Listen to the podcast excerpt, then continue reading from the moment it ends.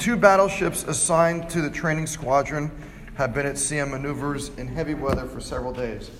I was serving on the lead battleship was on watch on the night on the bridge as night fell. The visibility was poor with patchy fog, so the captain remained on the bridge, keeping an eye on all activities. Shortly after dark, the lookout on the wing of the bridge reported light bearing on the starboard bow. Is it steady or moving astern? The captain called out. Lookout replied, Steady, captain, which meant we were on a dangerous collision course with that ship. The captain then called to signal. Signal that ship, we're on a collision course. Advise you change course 20 degrees. Back came a signal.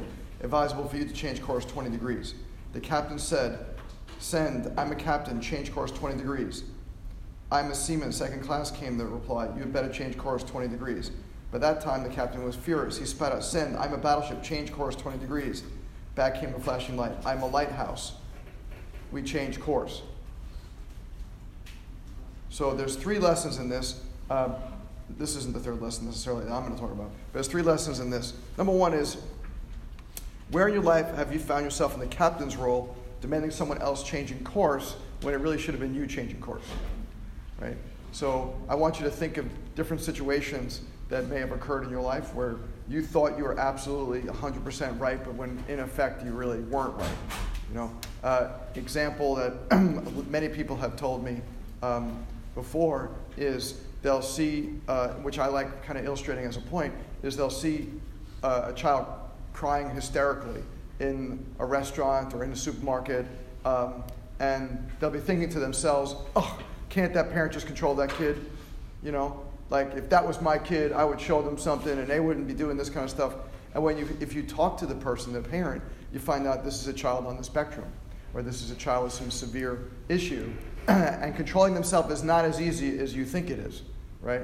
So, so when you see a child that's crying, right, you can say, ugh, bad parenting, whatever. Or maybe you should think, wow, what's going on in this situation, right? Like put yourself in the other person's shoes. So that, yes, it could be bad parenting, but maybe there's something happening with the child that needs to be looked at. And that gives you a different perspective, right?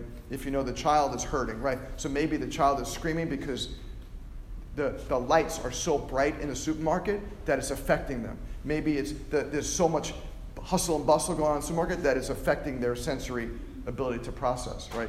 You can't look at someone and just make an assumption about something. So that's the first lesson, I think, from this. The second thing is where your life have you found, have you found yourself in the lighthouse role, knowing you couldn't change course if you wanted to, but you really, but someone else maybe had to change around you, right? So, like the lighthouse is a fixture. The lighthouse can't move. So, now obviously in this story, a better response initially when the captain sent to the lighthouse, you should change course. The best response should have been what? The first response should have been, I'm a lighthouse. Like that would have been the best response right? So I think that's an important lesson too, is that in this interchange, you know, if the, the first thing that says, if I was with you to change, it should have said here, I'm a lighthouse, you guys should change, you know, 20, your course. Because that would have changed the entire story. That would have changed the entire interchange of what happened between this battleship and this lighthouse, which supposedly is a true story from Stephen Covey. Um, so that's the next thing I want you to think about. And the third thing I want you to think about is just the point of, of a lighthouse right? So, like, my whole goal uh, as a chiropractor is to, is to be like a lighthouse, is to be a beacon, you know, of hope for our, our patients.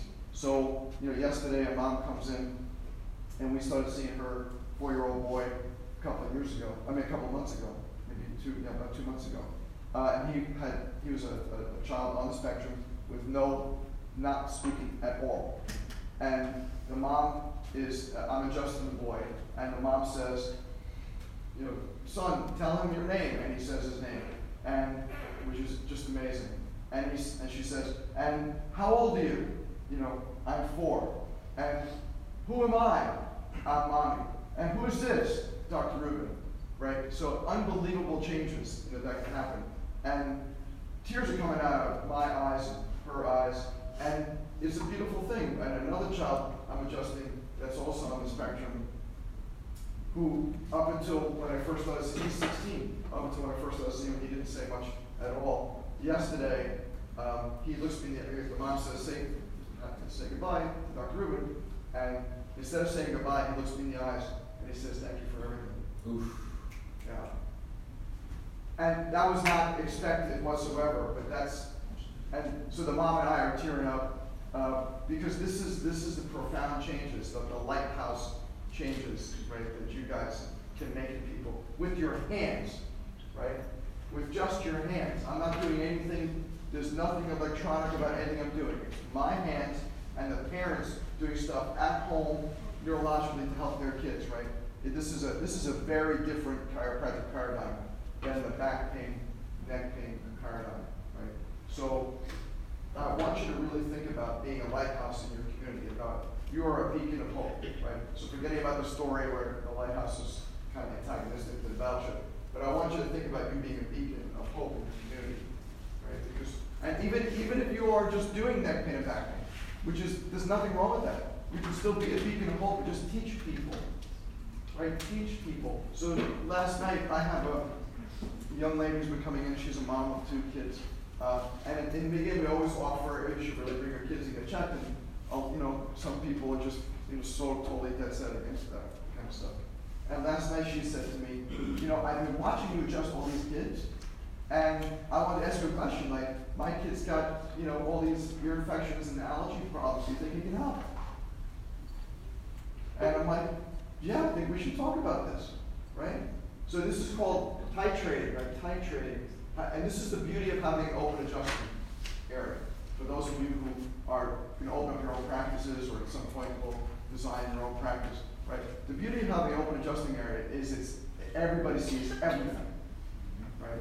Whereas in a closed, like my first office for my first 12 years when I was in Jersey, was a closed room. Even though people saw there were kids there, they didn't know what on earth was going on right? They couldn't tell whether they adjusted, whether it was being there, hanging out, whatever. You know, this mom has watched me adjust people for a couple of months, or first few months of, of her own care. So she knows what it looks like. She knows kids like getting adjusted. She has seen, right, right before, there were two kids battling to get adjusted first, right? Right, two, a brother and a sister were battling, you know, and trying to, I want to go, no, I want to go first, right? And that's, that's exactly the thing you want to, so I didn't have to educate her every single time saying, and this is why I'm doing this. I didn't want to force feed why I should see her kids, because sometimes I'll turn people off to push it. You haven't seen your kids yet, right? that's not my personality. So I do it by this sort of secondary titration, where they see it over and over and over and over again. And then if you don't automatically bring your kids in, which is the majority of our patients, then you, after a while you're like, I really should bring my kids in. Because you see it again and again, and you hear and people talk to you about it, and, and you know, her son had come in a few visits before just to watch, um, she, you know, happened to it. And that's the whole idea of being on the lighthouse. Um, you're being this lighthouse so that you are, you are this beacon of light, and everywhere around you, you are casting light on that area. So you want people to, like one of my goals, one of my mission statements is to make people feel happier when they walk out when, than when they walk in. That's my goal. Right? It's not about making them feel better or making their symptoms go away. It's about making them, as a person, have a more positive outlook when they leave than when they came in. And that's an important thing that we train our interns and our staff and everybody who works with us. Is we want them to feel, we want people to feel good. And we want people who work there to feel, we want the whole thing to be feel good. Your patients walk in and they say, this is like an oasis. Like you have a positive, a positivity oasis. Right? That's what we want our office to be like. It, it's a special place where kids love to be there, and they love to hang out, and they love to, to and, and uh, adult patients enjoy watching their kids or their grandkids or other people's kids, you know, just playing. Right? And to me, that's the lighthouse experience that I hope you guys are able to set up in your future offices.